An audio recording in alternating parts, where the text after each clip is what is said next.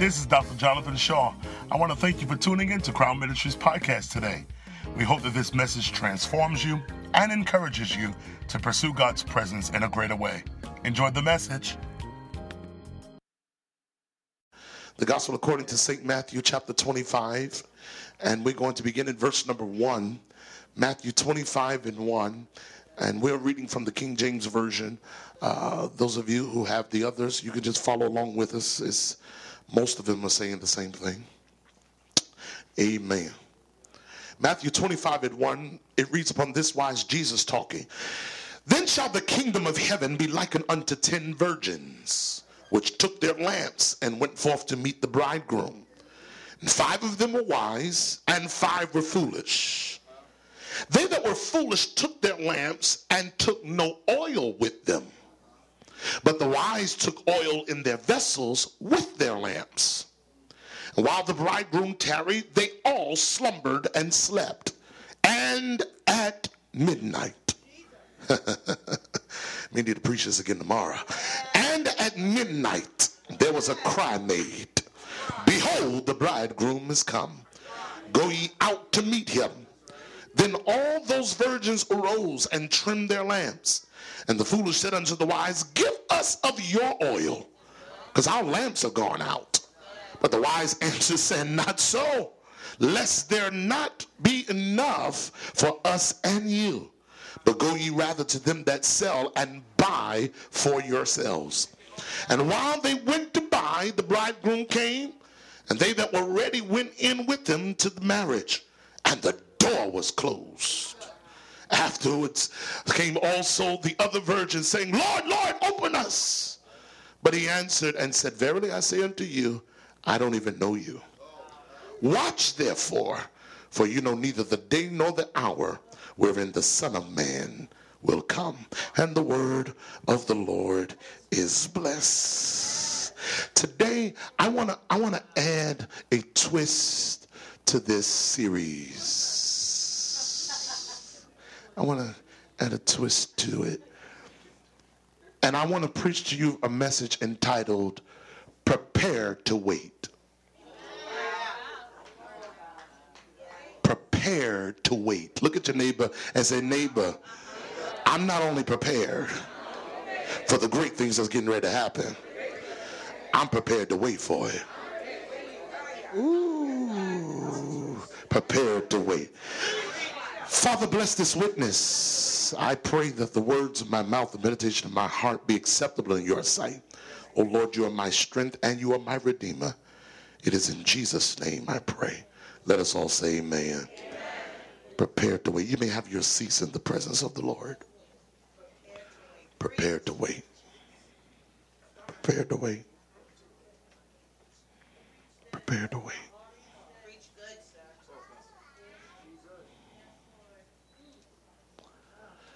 Around this time, two years ago, I have a bucket list of things that I desired to do for my birthday. My birthday being January the 1st.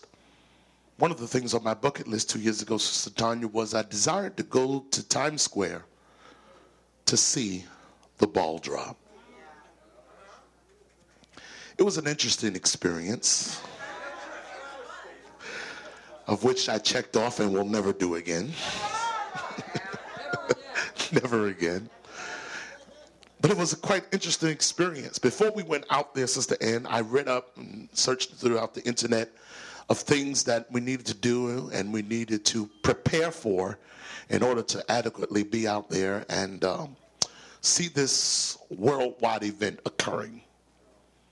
We searched and researched and we found all the information. And finally, when we got all our things together, we decided to check into a hotel near Times Square downtown so that we don't have to travel much on the train. But we did have to get on the train, Tamika. And uh, I hadn't been on the train till that time for at least seven, eight years before I've been on New York City subway. When I finally got on the train, I didn't realize that the MTA transit system was actually the transit system for the demons. That is how demons get around New York City. They take the train. Satan was driving it. the devil was on people around the train. And I said, wow. Among those who were just demonic and satanic were those who were needy, who needed prayer. I was in a spiritual war right on the train, y'all. I felt the need to pray, lay hands, and cast out devil all at the same time. Right on the train. Finally, we got near Times Square because they closed all of the stops, and we got near Times Square. And uh, we went up, Pastor Holder, to the street level, and uh, such draws of people were all over the place. I mean, everywhere you turned, you were bumping into somebody. And uh, because it was the winter, we managed to layer ourselves with clothing. We had on thermals, two, three pairs of socks, boots, two or three pair of pants, sweaters, coats, hats, gloves, scarves, you name it. We had it all. Because we wanted to make sure that we were warm while we were waiting for the ball to drop. Actually, it took us from the time we got off the train to the time that we got to the spot to actually see the ball drop was one hour. We stood on several lines. We had to go through several security checks. We was not sure if we were going to get a good spot to actually see the ball drop, but we did. Got a pretty good spot. While getting to the spot, we asked around, "Where you from? Where you from?" And all everyone that was uh, around us was from all over the world. We met people from Canada, Australia. We met people from uh, uh, China. We met people from, from so many different areas, India. They all came. The police officer asked us where we from. We said, New York. He said, New Yorkers don't come here. they watch this on television. So I told him, we here represent Brooklyn. We, we stood there and uh, began to stand there. We stood there for six hours in the same spot. You could not get off the line or you could not get off the spot because if you left, you could not return. So there was no bathroom breaks. There was no breaks to go to get food. They told us to put uh, peanuts uh, to give you some protein in your pocket and eat peanuts while you stood there. We stood there in the same spot for six hours. They was playing with us because the first hour we stood there, they started doing a countdown 10, 9, 8. I said, wait a minute, it ain't midnight. Then finally got to one, they said, five hours left. I said, oh, Jesus. They did that for every hour. Four hours left, three hours left. And we thought it was gruesome to actually stand here in the same spot for six hours just to see the ball drop. It wasn't as cold as we thought it was going to be. It was actually a little bit warmer than we expected. Jonathan Jr. got tired of standing. He laid out right in the street. He laid on the leg of the lady from Yugoslavia. He laid and put his feet on the man from China. We made family out there that day because JJ was tired. Pastor Sabrina, in order to make sure that she's warm, she made sure that she was layered with clothing. And that day she actually wore her mink coat so that she could stay warm. But the mink coat meant nothing at that point. When she got tired, with her mink coat on her, she sat down on the ground and said, I'm just tired. She joined JJ, and her head was on the lady from Yugoslavia. Her feet was on the man from China. All of them are sprawled out. We tired. We weary. We don't know what's going to happen. We can't wait for this ball to drop. And finally comes 11:30. There's an excitement that goes all over Times Square. Noise, uh, the television cameras. People are taking pictures. Uh, they're getting all kinds of flashlights and hats and, and blowers and noisemakers. All kinds of stuff is happening. And we are there to experience it all, take it all in. The last minute of it, we count down from 60, 10 seconds, nine eight seven six five four three two one and screamed and hollered happy new year. Confetti goes all over the place. Everybody makes noise kisses and hugs for the new year. We're saying happy new year to each other. And all of a sudden we had to turn around and go home. I stood there and said this is it? There must be more. Six hours is a long time to just have 30 seconds of a little something I was telling everybody, come on, y'all, where's the after party? We got to do something else. They said, no, this is it. Police officers was clearing the streets. Sanitation was cleaning the streets. And we was made to get off the streets because they had to get the street back together. It was an amazing thing that I will never do again in life. Happy New Year. But we was able to stand there and we was able to endure it. And while others were wondering how could they go to the bathroom and how could they go and get something to eat or something to drink, we were already prepared. Those six, seven hours of standing was a long time, and our pockets were packs of cashews and peanuts. In our pockets, we had blippy sandwiches. We were prepared for the wait. We knew that if we got there at five, the ball wasn't going to drop to 12. So we had to keep ourselves preoccupied. We charged our cell phones and brought extra chargers just in case our phone died to recharge it. We were prepared to wait. We sacrificed time, energy, and effort. We sacrificed finances just to do this crazy thing for once in our life. We were prepared to wait. There's a lot of us that are prepared for a lot of things, but we're not prepared to wait. We expect the ball to drop because we arrived, but it's only scheduled to drop at midnight. It's going to drop when it's supposed to drop. Not a moment sooner, not a moment. It doesn't drop early because you're tired. It doesn't fall early because you're hungry. The ball doesn't fall early because you're tired of standing in the same spot. It falls when it's scheduled to fall. The ball is on time even when you think it's late. The problem was you weren't prepared to wait. How many of us suffer with impatience? Oh, we're going to get you right in 2019. We suffer with impatience because we expect things to happen because we put forth effort, because we prepared ourselves, because our ducks are in a row. It's supposed to happen because I wanted to. But how many of you understand that God is on a different time schedule? God operates the way he operates. He is sovereign and he moves when he's already scheduled to move. And just because you want it today, he hasn't scheduled it until next week.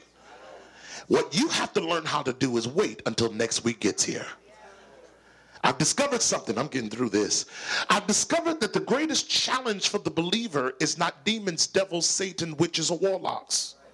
The greatest challenge for believers is the waiting period. Wouldn't it be wonderful? I get somebody to say amen to me. If when you got saved, you went to heaven immediately right after. Wouldn't it be wonderful as immediately as you confess the Lord Jesus Christ as your Savior and gave your heart, your life to God, that you went to heaven right there on the spot? That would be a wonderful thing. The challenge is not salvation or getting saved. The challenge for us is staying saved, waiting for the return of Jesus Christ. While we wait for him, we struggle. While we wait for him, we lose faith. While we wait on his arrival, we miss the mark. Oh God, it's the waiting period. The most challenging thing for the believer is to learn to wait. Because I could stand here today and prophesy to you and speak into your life and declare and decree and, and create things prophetically of your future and say by this time next year you'll have this, you'll possess that. God will bring you here and take you there. You will get excited off that prophecy. You would get excited off of that word of the Lord. If I told you by this time next year you'll be debt free and there'll be $1.3 million in your bank account and there'll be $700,000 in your savings account that you're about to turn over for an inheritance and that you're about to turn over into a trust fund and you're about to receive even more money. If I prophesied to you that you'll have three houses, one to live in in seasons and seasons, and then you'll have another house to vacation. If I spoke to you and told you that your whole family is going to be set free and worshiping with you by this time next year on that road, your whole family be delivered and set free in God, you would rejoice with that. You would praise God for that that. You would celebrate God for that. The challenge is not receiving the prophecy. The challenge is waiting for it to come to pass. How many of you have honestly prayed to God, say, God, you said, when is it going to happen? But God, you told me, when is it going to come to pass? The challenge is not us receiving and accepting what he said, but Lord, how long is it going to take for this thing to come to pass? Have y'all ever prayed the prayer of Lord, how long? How long, God, is it going to take for the dream you gave me to come to pass? How long is it going to take? All right, let's tell the truth. It's the last Sunday. We might as well tell the truth. Is there anybody in this room that feels like God is taking too long? Uh-huh, uh-huh. Mm-hmm. He promised it. He said it. We know that he's not a man that he should lie. We know that he's not the son of man that he should repent. If he spoke it, he's going to make it good. If he said it, he's going to bring it to pass. But God, how long you going to take to do it? We know God can do it quick, fast, and hurry. I mean, my God, he made heaven and earth in seven days. This is easy. All I'm asking for is a $100, God. You can do that in a moment, in the twinkling of an eye. But Lord, how long? is it going to take for you to bring this thing to pass? Our challenge is the waiting period. We get impatient. Oh, yeah. We get impatient. Look at y'all in traffic with your crosses on the back of your bumper, with your fish signals, uh, come on here, hanging up over your rearview mirror. Look look at how y'all act in traffic. Look at how y'all act in grocery stores. Look at y'all at Christmas shopping. You couldn't stand when folks moving slow, walking slow. The line was too long. You got to find a shorter line. How many lines did you go in before you found the right line to stand in? No, I'm going to stand in this line because it looks shorter. No, I'm going to stand over here. No, she only got a few items. I'm going to stand over here. Then you went to the express lane and the machine broke and you got mad all over again because you was ready to go. A lot of our impatience is due to our irresponsibility or lack of preparation. You're rushing because you're not time conscious. You're rushing because you're not prepared. And so your rushing demands that you cannot wait. You will not wait. It needs to happen right now. So we live in a very microwavable generation and society where everything must be quick, fast, and in a hurry. We need 30 minute meals. We need 30 second conversations. Our, uh, our communication is only 160 characters because we need to read it, spools over it, and know what's being said and keep it moving. We move real fast and we've not been made to wait. However, though our time and our society and culture has changed, God doesn't. And so he doesn't care how you speed up cooking your meal. He's going to take his sweet divine time. God makes you wait. So if you're going to wait for some miracles and some blessings, because you're bound to, the question is, are you prepared to wait? Do you have the necessary fortification within yourself? Do you have it innately to say, I'm going to sit here and wait till my change come? Because some of us, if we feel like we're waiting too long, we convince ourselves that we have to help God out. Look at y'all looking at me on Sunday. If God is taking too long, then Father, what I'm going to do is I'm going to go with my plan B. Because my plan B is going to get me paid. My plan B is going to get me married. My plan B is going to get me hooked up. And Lord, you're taking too long to send Boaz. Boaz is late. I don't know where he at and I don't know what he doing. But Lord, I need him to come quick, fast, and hurry. And if he doesn't come, if Boaz doesn't get here, I'm going to find somebody else. Even if I got to get Bozo.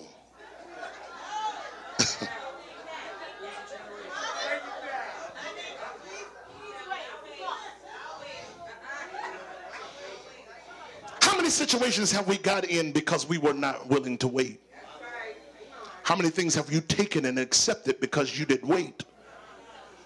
Come here. Let me ask somebody. Come here, uh, uh, Sarah. If you wait on the Lord, He'll give you what He promised you. He promised a child to be born from your womb. Sarah says, No, I got a plan B. I'm too old for this, and my husband is old as well. I'll let them lay with my handmaiden by the name of Hagar. So Abraham lays with Hagar and they get Ishmael. And so instead of waiting on the promise, they rushed it and got a headache. And some of you, instead of waiting on your promise, you done rushed it and got a headache. And now you blame God that he didn't prevent the headache. Are you willing to wait? Are you prepared to wait? There's some people who rushed, watch this, what was God's will? but you weren't ready to receive it at this time. There is a certain thing of being out of the timing of God. There's certain things that you can take prematurely. And if you do it prematurely, it's going to suffer you more damage than it does good. Some of you that know how to bake and know how to cook, you know that it takes uh, uh, the full term for a cake to be baked because if you don't allow it, it won't cook all the way through. And you'll be eating pudding instead of cake. If you don't let the food completely process, you could be eating raw food instead of completely cooked food because you were unwilling to wait. What have you got sick over because you wasn't willing to wait? What have messed with your system and caused you to be infirmed because you were unwilling to wait on what God was doing? The full process. Look at your neighbor and help me preach. I'm almost through and say, neighbor, you got to go through the full process. And the full process includes you waiting. It's not going to happen because you want it to. It's not going to happen simply because you want it right now. It's going to happen in the timing of God. I want to encourage somebody that there are great things that's going to happen for you. There's mighty things in 2019 that's going to come to pass in your life. You're going to be so blessed. Let me see if 30 people can receive this that your head is about to spin. You're going to be so blessed that it's going to be unbelievable of all of the bestowed blessings that God is about to pour out from heaven's window in your lap. I'm telling you, the things that you're about to receive is going to blow your mind. But are you willing to wait for it until the full change come? Are you willing to say, Lord, I will tarry here until you get here to give me what you've already desired to get me? I'm prepared to wait. Dr. Shaw, how do you actually prepare the way? You actually have to store up some praise. Store some worship. Come on. Help me preach to your neighbor. They're about to turn me off and say, hey, neighbor, while you waiting for a door to open, you got to learn how to worship in the hallway. Come on. While you're waiting for God to open the door, you got to learn how to give him praise on the outside until the door opens. It's going to open because he promised it. But if it doesn't open today, I'm going to praise him until tomorrow gets here. Because tomorrow just may be my day. I'm prepared to wait. I'm prepared to wait. I'm prepared to put my time in. I'm prepared to be processed. I'm prepared to be fully, watch this, to be fully involved till I see this turnaround come. Watch this. Here in this text, we have a situation, a scenario that Jesus gives us. It is actually a parable. He opens up the parable like this and says, The kingdom of heaven is likened unto, which means it's like it resembles. It's like this typology, symbolism. The kingdom of heaven is like this. The problem with some of us is we miss the, the, the, the, the uh, parable of Jesus and we call it something when it's like something. He's trying to give you an example and I'm here to tell you that some of you need to understand that you don't just want anything, you want what God has determined for you. You don't just want a man, you want the promised man for can I get the single women to say amen?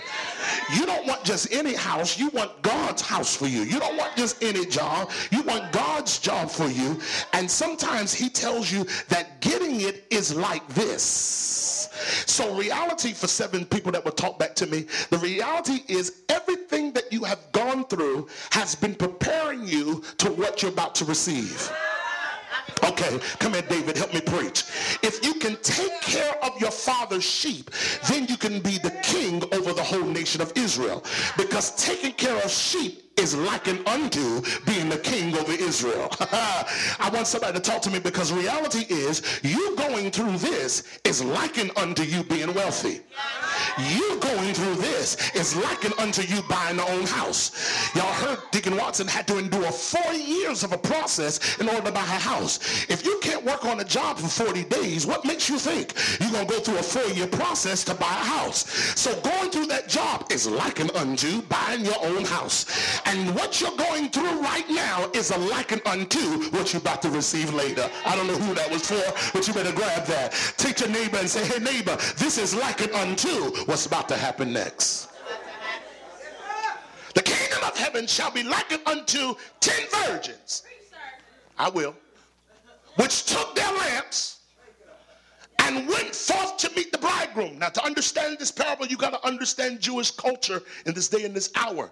They was going to a wedding feast, and the wedding feast in the Jewish culture lasts approximately seven days. It was a full week of festivities and celebration and dancing. There were ceremonies at the bride's house and, and women at the house preparing her, massaging her, pressing oils upon her to cleanse her body and to prepare her to meet her groom. They would teach her and show her how to be a wife, and they would go through days of that. And at the groom's house, there was other festivities and ceremonies occurring. The men would come around, the patriarchs of the community would come and teach him how to be a husband, a father, provider. He had to prepare his dowry to give to his bride's father, to prepare, uh, say, I'm going to replace the income she was giving you by giving you substance to say, thank you for giving your daughter to me.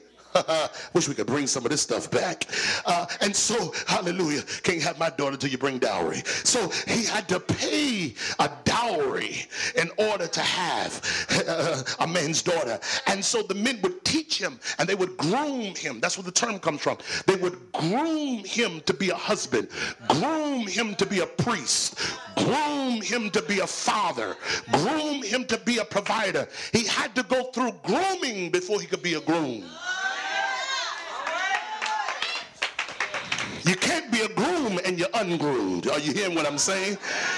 Have to be groomed, you have to be taught, you have to be trained, you have to be developed. And it took festivities and celebrations and ceremonies, and they would do prayers and they would light candles, was a whole bunch of stuff. And he says, The kingdom of heaven is likened unto this week's festivity. Watch this. When the bride was waiting for her bridegroom, what would happen is the groom would leave his house and he would go to the bride's house and he would pick her up, and they both together would walk to the temple to be married and be wedded together. And so he had to go over there, but he could not be released to go pick her up until he was groomed. Until the men of the community were finished with him. Because you don't deserve a wife until you've been schooled. You don't, know I'm preaching good. You don't deserve a wife until you've been finished training, until you finish training, until you are ready. Because what's crazy and weird, especially in the United States of America, the marriage license is the only license that you can get and you don't have to take an exam for you go through no training for. You don't go through no testing for it. And so now, watch this. He had to be tested and trained and developed. And it wasn't until he was ready that he could go get her or go meet her. And so while she was awaiting him, because she didn't go after him, he came after her. He that finds, look at that, right there in that Bible. Ain't that in that Bible? He said, He that finds a wife. She didn't go ahead and say, Are you ready yet? I'm ready. No, no, no, no, no, no. She didn't bow down on her knee and say, Will you map? Get the devil out of here. You must be two global crazies. No, she stood waited until he came to get her. Ladies of this house, let me give you a secret. Don't you go get nobody. You stand there and wait till he come get you. He that find you are worth come getting. You are worth come finding. You don't have to go chasing. Who am I talking to? You don't have to go looking. You don't have to go searching. And you definitely better not go selling. You got to sit there and wait until he been groomed, until he's ready for you, and he ain't coming until he ready. Hallelujah. And so the Bible says that these 10 virgins, Lord, untouched, Jesus help us. Because sometimes you realize that you can't get married until you've been divorced. There were 10 virgins. There were 10 untouched. And the Lord says, I can't send him to come get you because you've been touched too many times. And every time you've been touched, we need to go through another process of new cleansing. Oh, God. To re-sanctify you and re-cleanse you again. So you can't sleep with somebody one month and marry somebody six months later because you have never been cleansed from the last one you was with. Hallelujah. Can I talk like I'm talking? Because I ain't scared of y'all. Hallelujah. You cannot marry Johnny, but you still got Buddy in your system. Because now you fighting with Buddy and Johnny at the same time, and Johnny like, I didn't do it. You arguing with the wrong man because he's still in your system.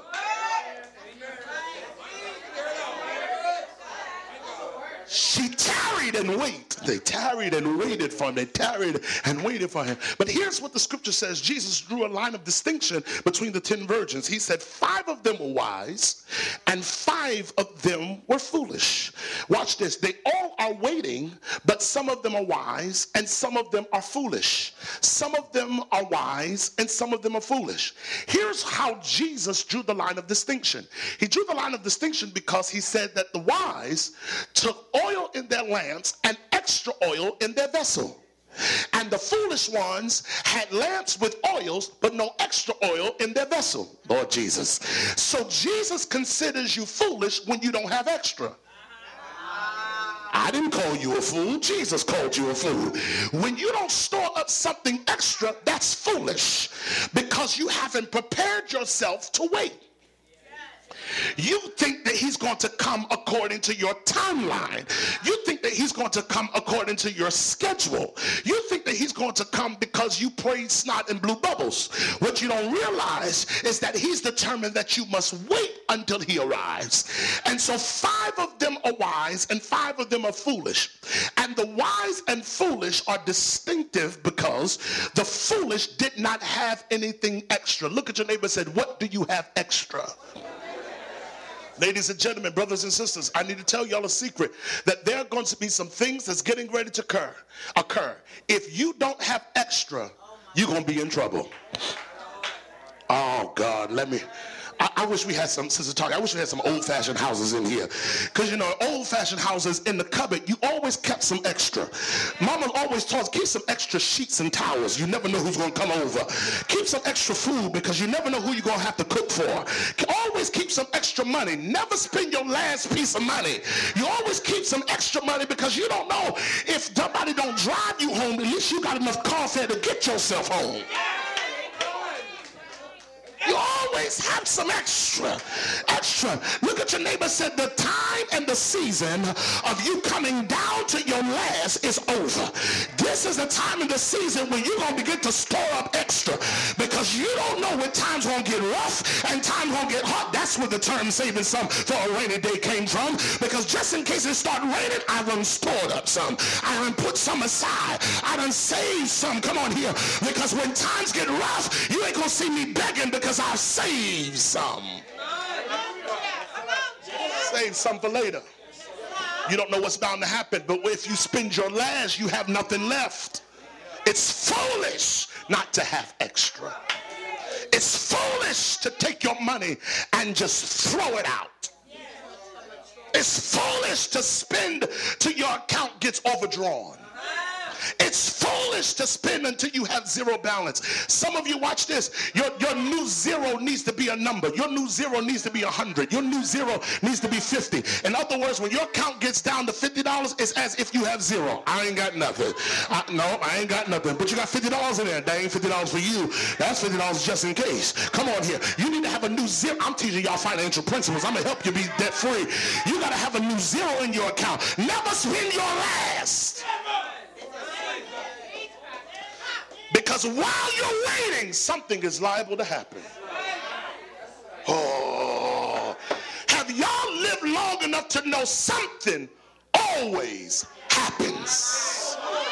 Have, have y'all lived long enough to know? Come on, Sister Robin, help me preach. Something always happens.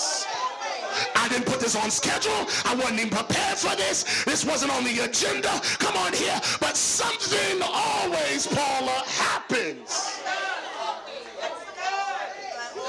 I discovered you got to be prepared for the something. Am I talking right, Sister Taylor? You got to be prepared for what you didn't plan for. How do you plan, prepare for what you didn't plan for? You store up extra. That's how you prepare for what you didn't plan for. You carry extra. That's how you prepare for what you didn't plan for. You carry extra. And Jesus said, if you don't, you're foolish. You're foolish. You're foolish. And he said, five wise, five foolish, because the wise took extra oil, but the foolish didn't take any extra oil. But the part I like, this is the verse I like. I like verse number five. Verse number five blesses my entire soul because he called them wise and he called them foolish. But in verse number five, he says, while the bridegroom tarried, took a long time, while they had to wait, it says, they all slumbered and slept.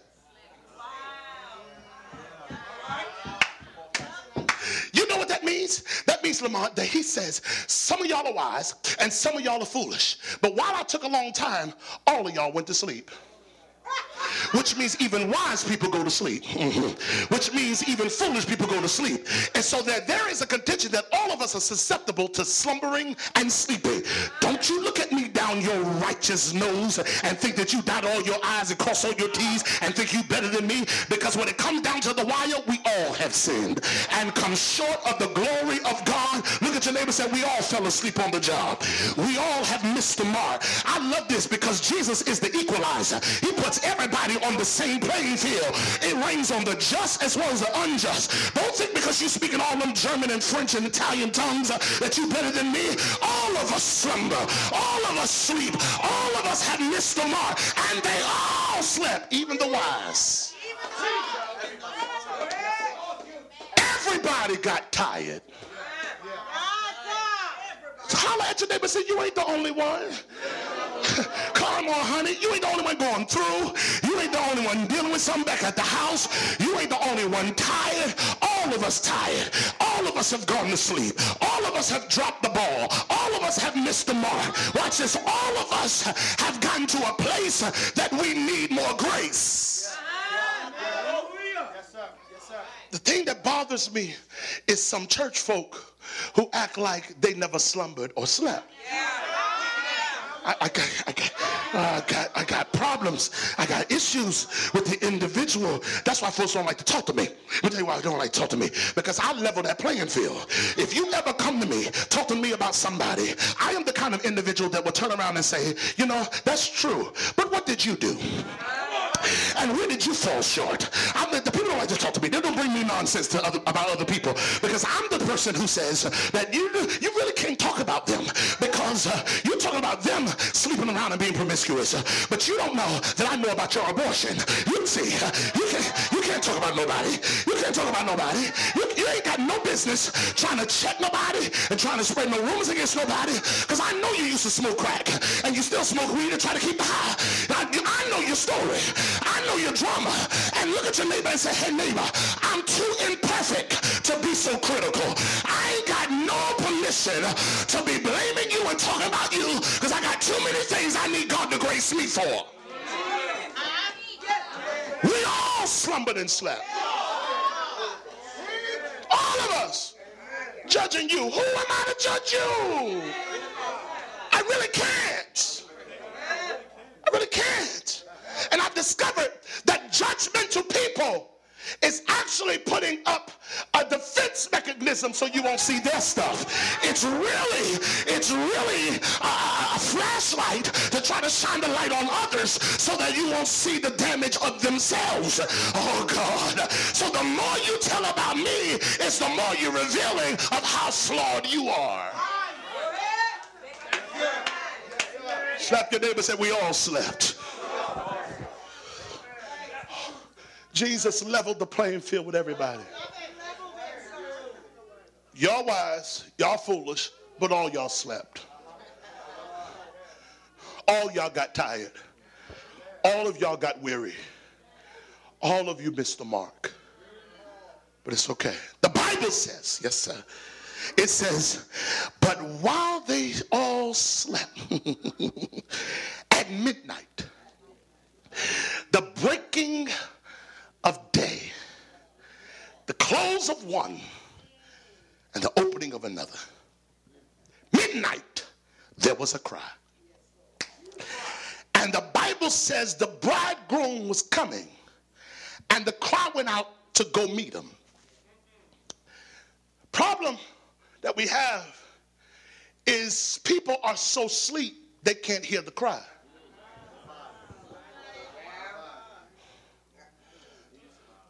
The cry was to say, He's coming. But you are in such a deep sleep. You are so filled with self gratification that you cannot even hear that the bridegroom is coming to get you. You are so asleep that you can't even hear that what you prayed for is on its way to come get you. Was made at midnight. The Bible says that they got up and shook themselves and said, We got we got to go meet the bridegroom. We got to get ourselves ready. But when the virgins started trimming their lamps, and they picked up their lamps that had oil in it, and they lit the lamp, the wise realized that the oil had gone out. They says, well, that's all right. They simply went into their vessels and they put extra oil in the lamp and they lit it and the light began to shine. The foolish got up too and they picked up their lamps, but they noticed when they lit their lamps, it wouldn't stay lit. Because there's something about sleeping and slumbering that will put your light out. Oh.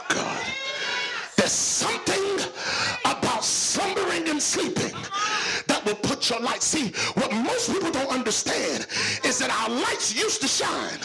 It was the slumbering and sleeping that put my light out. Oh. Can y'all talk last Sunday? It was something that I did. It was something that I entertained. Yes, sir. It was something that I heard. It was something that I let beyond my ear gates and my eye gates and my mouth gates. It was something that I let in my space that put my light out. But how many of y'all today got testimony? This little light of mine, I'm going to let it shine. Let it shine. Let it shine. Tell your neighbor, you better let your light shine and make sure that you don't entertain things that put your light out. You keep messing with that man, he gonna put your lights out. You keep messing with that relationship, it's gonna put your lights out. You go ahead and keep making moves that God has ordained for your life. It's gonna put your light out. Here's the grace. Here's the grace. Is that while I waited, I stored up some extra oil because I'm likely to fall. I'm likely to miss the mark. But the grace is my light can be relit. Oh, God, can I praise right here? I feel like dancing off that. What's wonderful about God is that even though I entertain something that put my light out, he will grace me to light it again. Hallelujah. He will allow me another chance to light it again. But in order to keep it lit, I have to have oil, come on here, to keep the wick moist so that the light can stay on.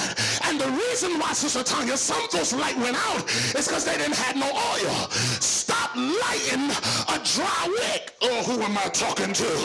In 2019, you got to get rid of the dry wicks because there's no moisture of his oil. You cannot keep your candle lit. All right, let me say so y'all can understand it. Why did you have good service on Sunday, but you cussing by Sunday night uh, and you screwing around by Monday afternoon? Uh, it's because your wick is dry, because you ain't got no oil. But if you had some oil in that bad boy, you would look at some people and say, I ain't even been bothered with you. You would look at some temptations uh, and say, you ain't even worth the thrill because you're not worth my oil. I need you to slap three folks and say, you ain't worth my oil. Doing what I want to do ain't worth my oil. Saying what I want to say ain't worth my oil. Because when I need my candle to be lit, I'm going to need this oil. And I can't be wasting oil on situations that's not going to glorify him. Challenge your neighbor says, stop wasting your oil. You ain't got no extra oil. You ain't got nothing that's gonna keep it lit. You ain't got oh God. Young people hashtag this, stay lit. you gonna have to get lit and stay lit. you gonna have to get ready and stay ready. you gonna have to get to a place where you understand God. I know that I'm liable to fall. I know I'm liable to mess up. I know I'm liable to sin. But I'm gonna store up some extra oil. I'm gonna store up some extra that just in case I'm having a bad Sunday, just in case I don't feel like praising. I done praised him so much much that I could use some of that extra oil. Do you know why some of y'all are going through what you're going through? Is because you ain't got no extra oil. If you praise him when things were going well, if you holler when your bills were paid, if you worship him while things were going right, when things go wrong, God said, I'll pull from the season of when it was going right and you still praise me. I'll pull from that time when it wasn't going your way and you worship me. You gotta start up some, look at your neighbor and say, hey neighbor, I gotta store some extra. I gotta scream a little louder. I gotta shout a little harder. I gotta wave a little bit ridiculous because I'm putting up some extra timber. I'm putting up some extra oil just in case.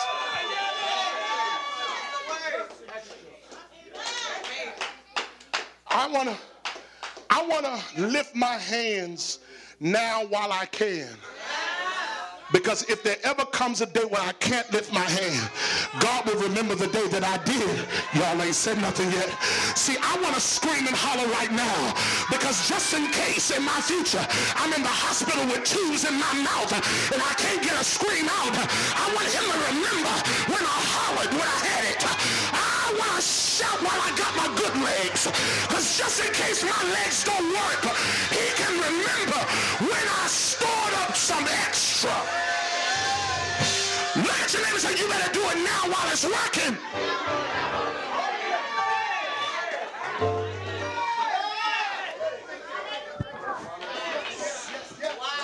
Work it while it works. Work it while it works.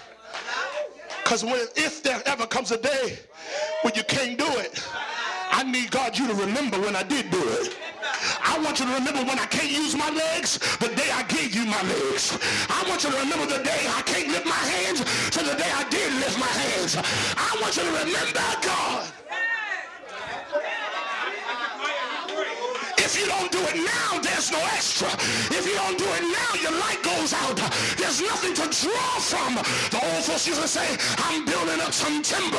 I'm storing it up because if there comes a day that I need this, God could pull on my record and say they're in this hospital bed, but they're a praiser. God can pull, God can pull some extra. Come on, when all your bills are paid, when you got some extra money in the account, and you still bless him and you still praise him. The day you get broke, God said, I got to take care of them. Hallelujah. Because they could have spent that money on themselves and they still were tither. They still gave their offering. They could have spent it on riotous living, but they still honored me. I got to bless them. Hallelujah. I got to provide for them. Hallelujah. I got to pay their bills because they stored up some extra. And, and, they put and they put the oil. The foolish had no oil. The wise put oil in their lamps. And the foolish noticed that the wick won't light.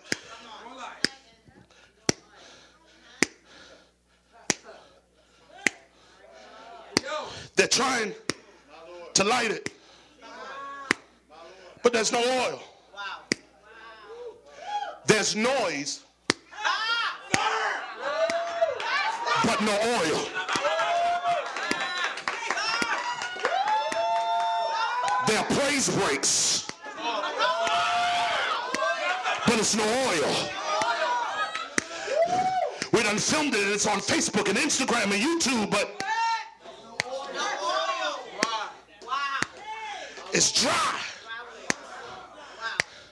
And we wonder why we can't stay kept. Because there's no, there's nothing wrong with the lighter.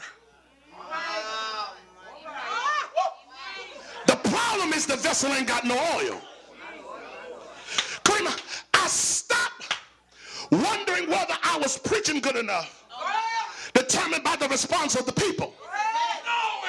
Because there's nothing wrong with the lighter. The vessel ain't got no oil in it. So you're not responding because there's no oil. My light is lighting. You just have no oil to respond to the flicker.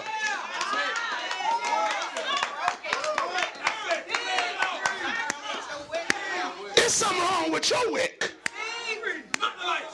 Not the lighter. Let me help somebody. Be confident you something else because you ain't got married now. Because ain't nothing wrong with the lighter.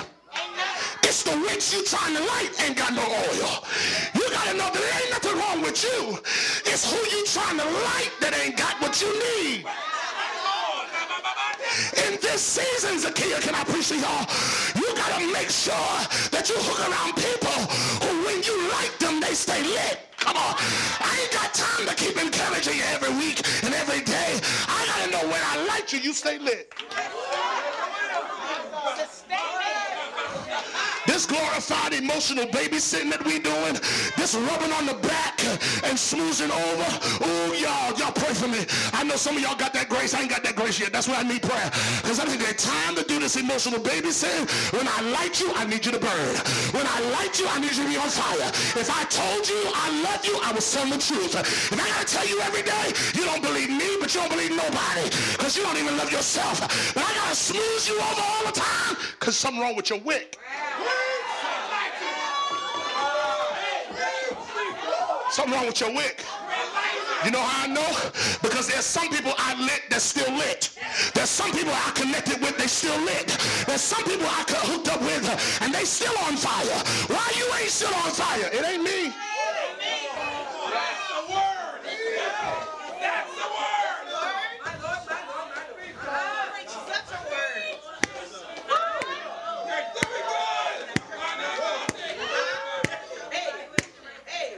Ain't nothing happening. They're dry. But he said he'll provide rivers in the desert. But you got to let him make a way out of no way. You got to let him do it. Look at your neighbor and say, you got to let him do it. They tried to light their lamps and they could not, or rather would not light because there was no oil. Which means, some, like some of y'all did with your cars, they left their lamps on while they were asleep. You know, if you leave the lights on while the car is sitting, it'll run the battery. So they kept it lit while they were asleep. And by the time they woke up, there's no oil. So now they are in an emergency. I'm good to go. Now it's a state of emergency because the bridegroom is coming. We heard the cry. We got to move quick now. We don't know where to get some oil because the bridegroom is coming. And now we got to get some oil. We done had 365 days to store up oil. But watch tomorrow night. Everybody gonna run in here looking for some oil. Trying to get some at the last minute just in case the next year come in and they ain't got no oil. Y'all gonna have to stop this last minute shopping. you gonna have to stop this last minute irresponsible living. And you gonna have to start preparing yourself. Come on here and stop doing it at the last. The spirit of the last minute, the spirit of the procrastinator, I cast it off and out of your life. That you're gonna be prepared for what God has for you. Now, now we got to move. We got to move fast now. Now it's an emergency. Now it's an emergency. And watch this. And the only place that we could find some oil, Sister Penn, is those who had extra. So we looked around and we located some oil, but it's in the possession of those who are wise enough to have some extra. And so now what you have folks doing is they become spiritual leech because you have kept the prayer life and because I failed to pray. Now I want to leech off your oil of prayer because I didn't pray. Now I want to leech off you and I need you to prophesy to me till 4 o'clock in the morning because I failed to lay my face before the Lord and to hear his voice for myself. Y'all got to be careful that you don't look to be so gifted and talented that you don't need your eagle stroke so much that people demand you to perform your talent and your ability only because they've been irresponsible. Look at your neighbor and say, hey neighbor, your irresponsibility is not my assignment.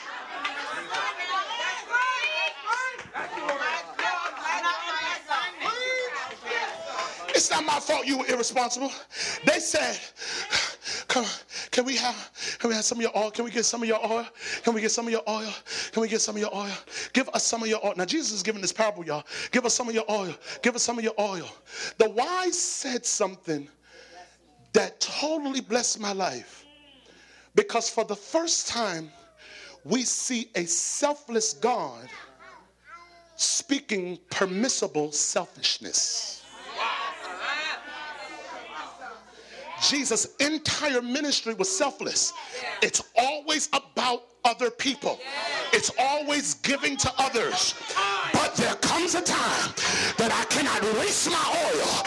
And There comes a time when, watch this, even I, even the anointed, even the gifted cannot tap out to their last. There comes a time that I've got to be selfish and say, what about me? I've been here for you. I supported you. Watch this. And you had the same opportunities that I had. You were in the same service that I was. You prayed to the same God that I pray to. You read the same Bible that I read. You were afforded the same opportunity. You cannot leech off me because then both of us gonna be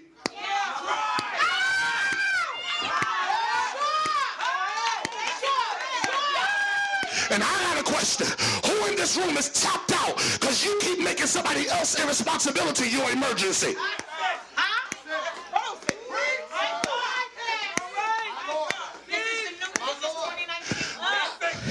He permits me, because Jesus is giving this parable. He permits me to be selfish. Don't you give it to him. I can no, I can't give it to you. The reason why I can't give it to you is because you had the same opportunity.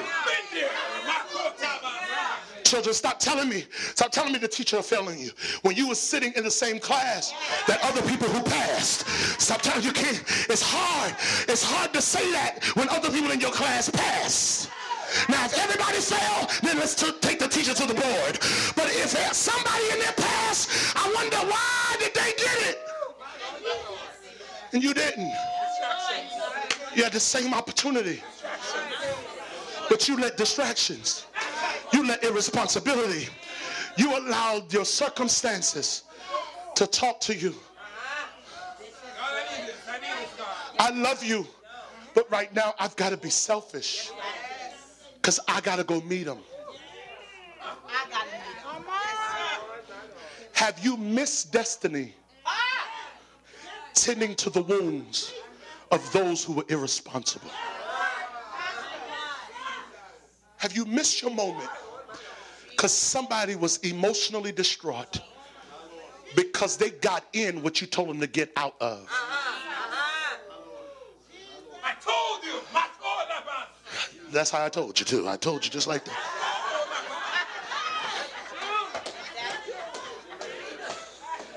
Preach with me, Alric. I love it.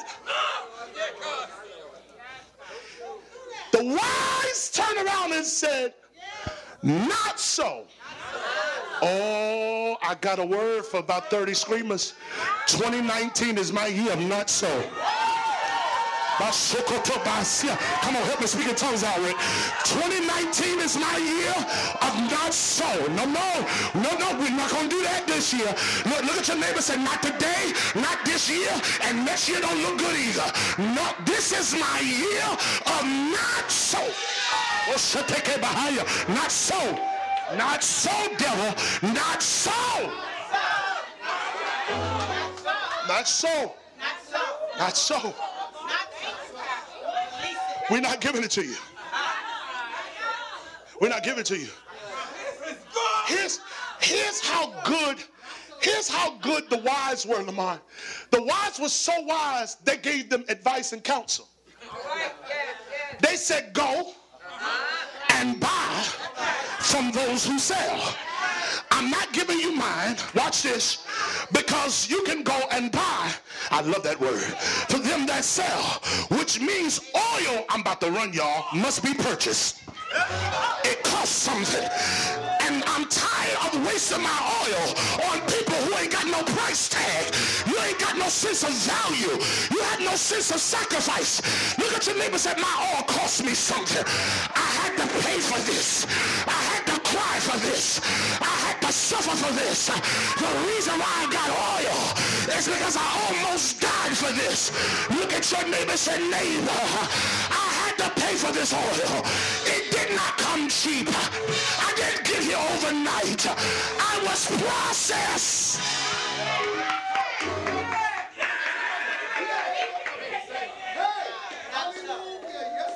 My olives have been crushed. Now you want me to give to you for free what I paid for? You want me to give you for free what I paid full, price for? Not so.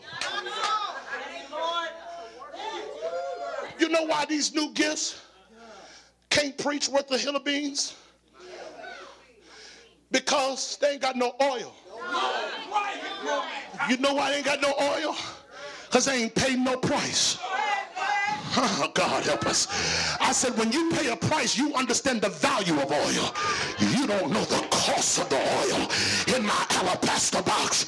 So when you understand what I went through to get here, when you understand the calamity, you understand the trial and the fighting, honey, it was a fight for me to get to church today. It was a war emotionally just to step in the house of God. And you think I'm going to give you away for free what I had to pay years for? The devil and his bald-headed mama's a liar. Slap your neighbor high five and say, go buy for yourself. If you suffer a while, if you go through, the glory of the latter shall be greater than that of the former. But you gotta suffer something. What have you gone through? Did you pay for that oil? Watch this. Or did you pray for that oil? P-R-E-Y. Did you pay for that oil or did you pray for that oil?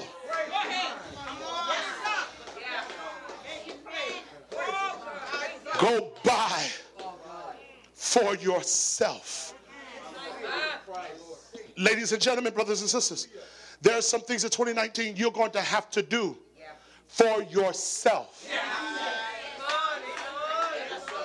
Let me deliver you and deliver me at the same time. Stop blaming your pastor for it.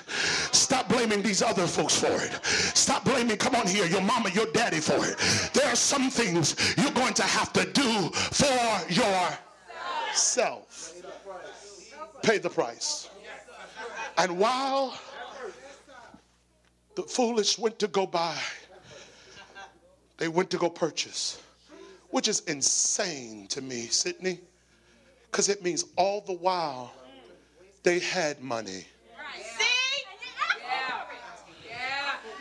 You had resources to purchase. You, the whole time you could have done this yourself. But you used me. Oh, I don't know who I'm preaching to.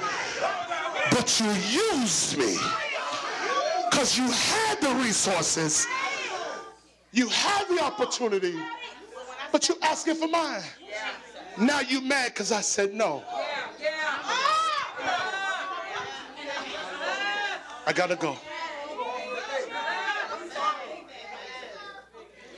I started learning the lesson of who was really with me when I started using the word no. No is a powerful word. Because if you could take my no and still love me, you will ride or die.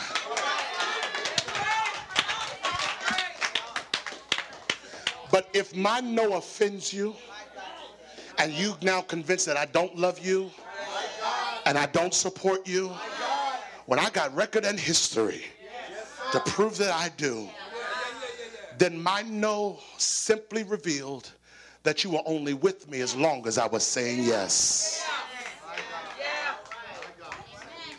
I'm gonna really mess up, but I love this job.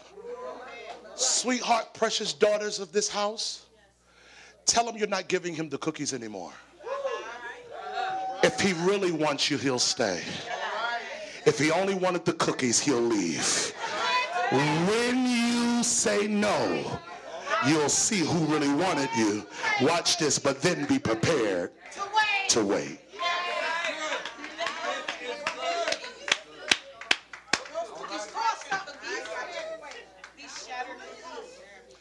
They said, Go buy for yourself. The foolish went and started buying. They went to purchase. While they purchased, the bridegroom came. The one that was wise that had extra oil met him and went into the marriage feast. When they went into the marriage feast, they closed the door. Now you got to understand what this means. The marriage feast is the consummation. What they would do in the Jewish custom is that they would spread out a white sheet on the ground. The groom and the bride will consummate the marriage. Because she is a virgin, blood will be extracted from her body. The blood stain was the symbol of consummation. The priest would come out with bloody sheets saying that this has been consummated. While they went into the feast to consummate, while they went in to become one, they still at the store.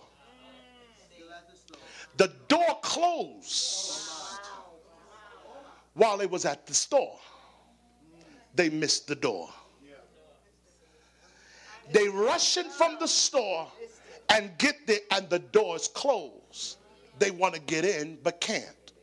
I'm already becoming one with who was ready. I'm already becoming one with who was prepared. Let us in. Let us in. He uses the word, I don't know you. Notice that's the biblical word knowledge of sex, which means I can't be intimate with you because you're unprepared. I don't know you. Who tries to rush into his presence? And he says, I can't be intimate with you. You weren't prepared for me. And you're trying to just run into my presence to get something from me? Because you want treasure without commitment. I don't know you. And I won't know you until you want me and not what I have.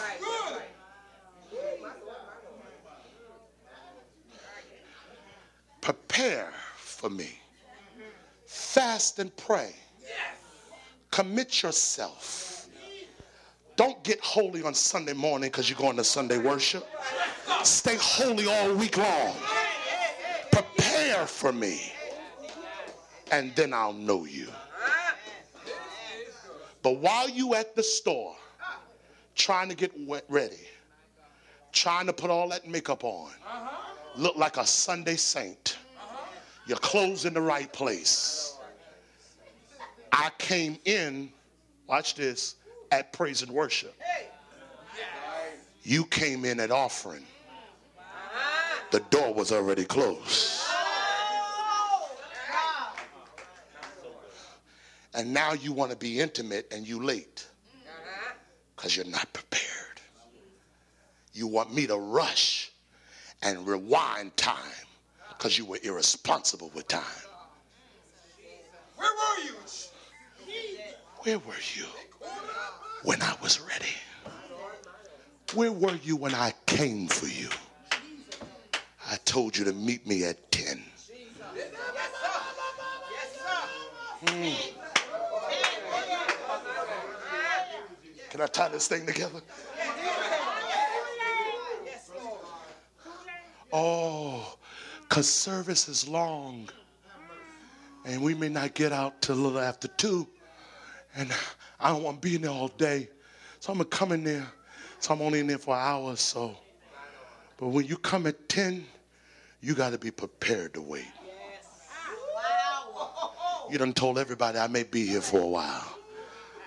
I'll put the time off because I'm prepared to wait in his presence. I'll wait for you until you show up, until you, my change comes. I'll wait. And I'm used to waiting for you. And I don't have problems waiting for you because all week long I've been worshiping. I get up in the morning and I pray and I worship. So I'm used to this tarrying. I'm used to this. It's not strange to me. Sunday morning service is not long to them who do it all week long.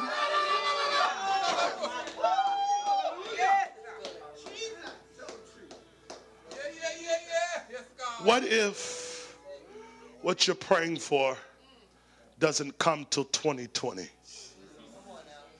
Are you prepared to wait? Oh, he didn't say it was denied. He just said you got to wait for it. It's happening.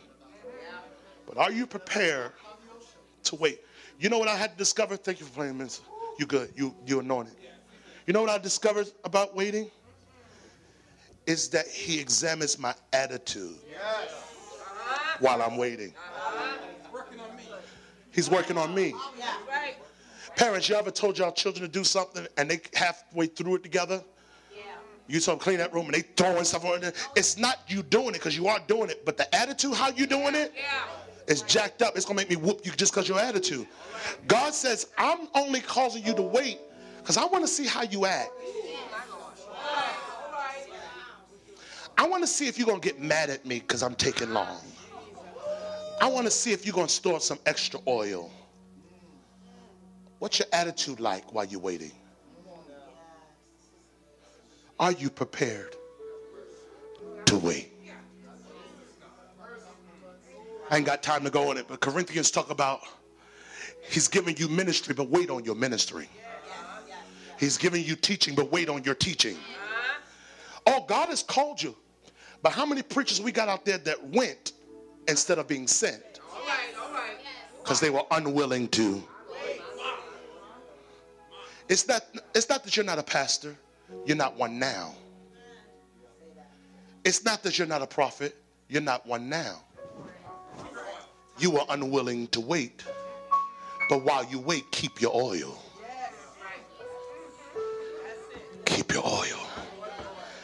Because when he puts a demand on you, you're going to have to have that oil. And it's going to have to be burning. We're going home, but I need a few folks in this place that says, God, I'm willing to wait. You're examining my character. You're checking my attitude. You're working on me. God, I'm going to wait till my change come. And the way I'm going to prepare is I'm going to store up this oil.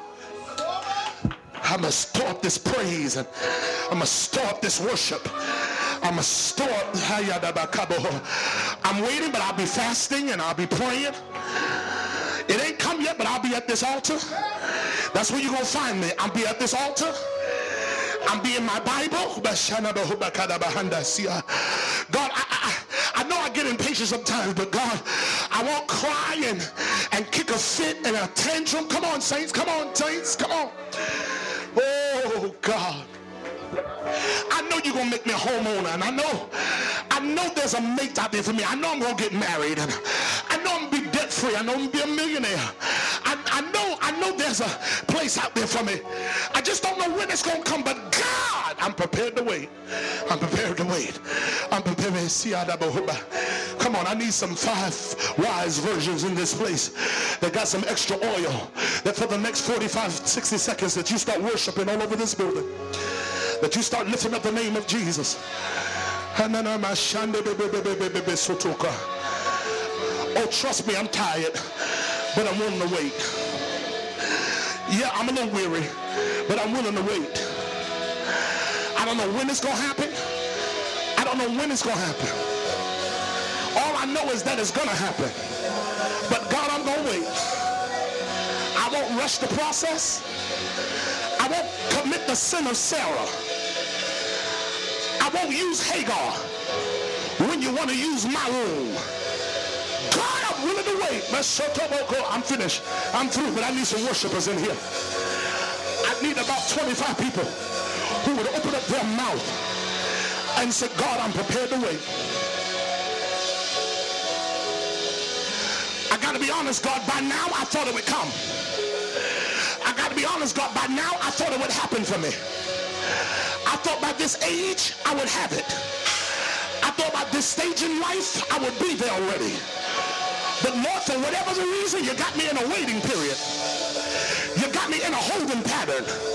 For whatever reason. But God, I'm going to wait. I'm ready to wait. I'm ready to wait. I'm going to get myself together. I'm going to pull myself up by my bootstraps. I'm going to get down on my prayer bones. And God, I'm going to wait. God, I'm going to wait.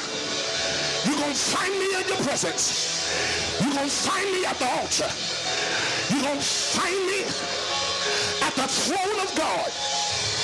When trouble rise, I'll wait. Hey, hey, hey, hey, hey, hey, hey. They that wait upon the Lord, he shall renew their strength. Yes, yes. They shall mount up on wings as an eagle. They shall run and not get weary. They shall walk and faint not.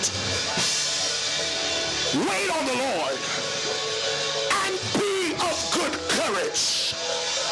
And he shall strengthen you. Oh, my strength is in the weight.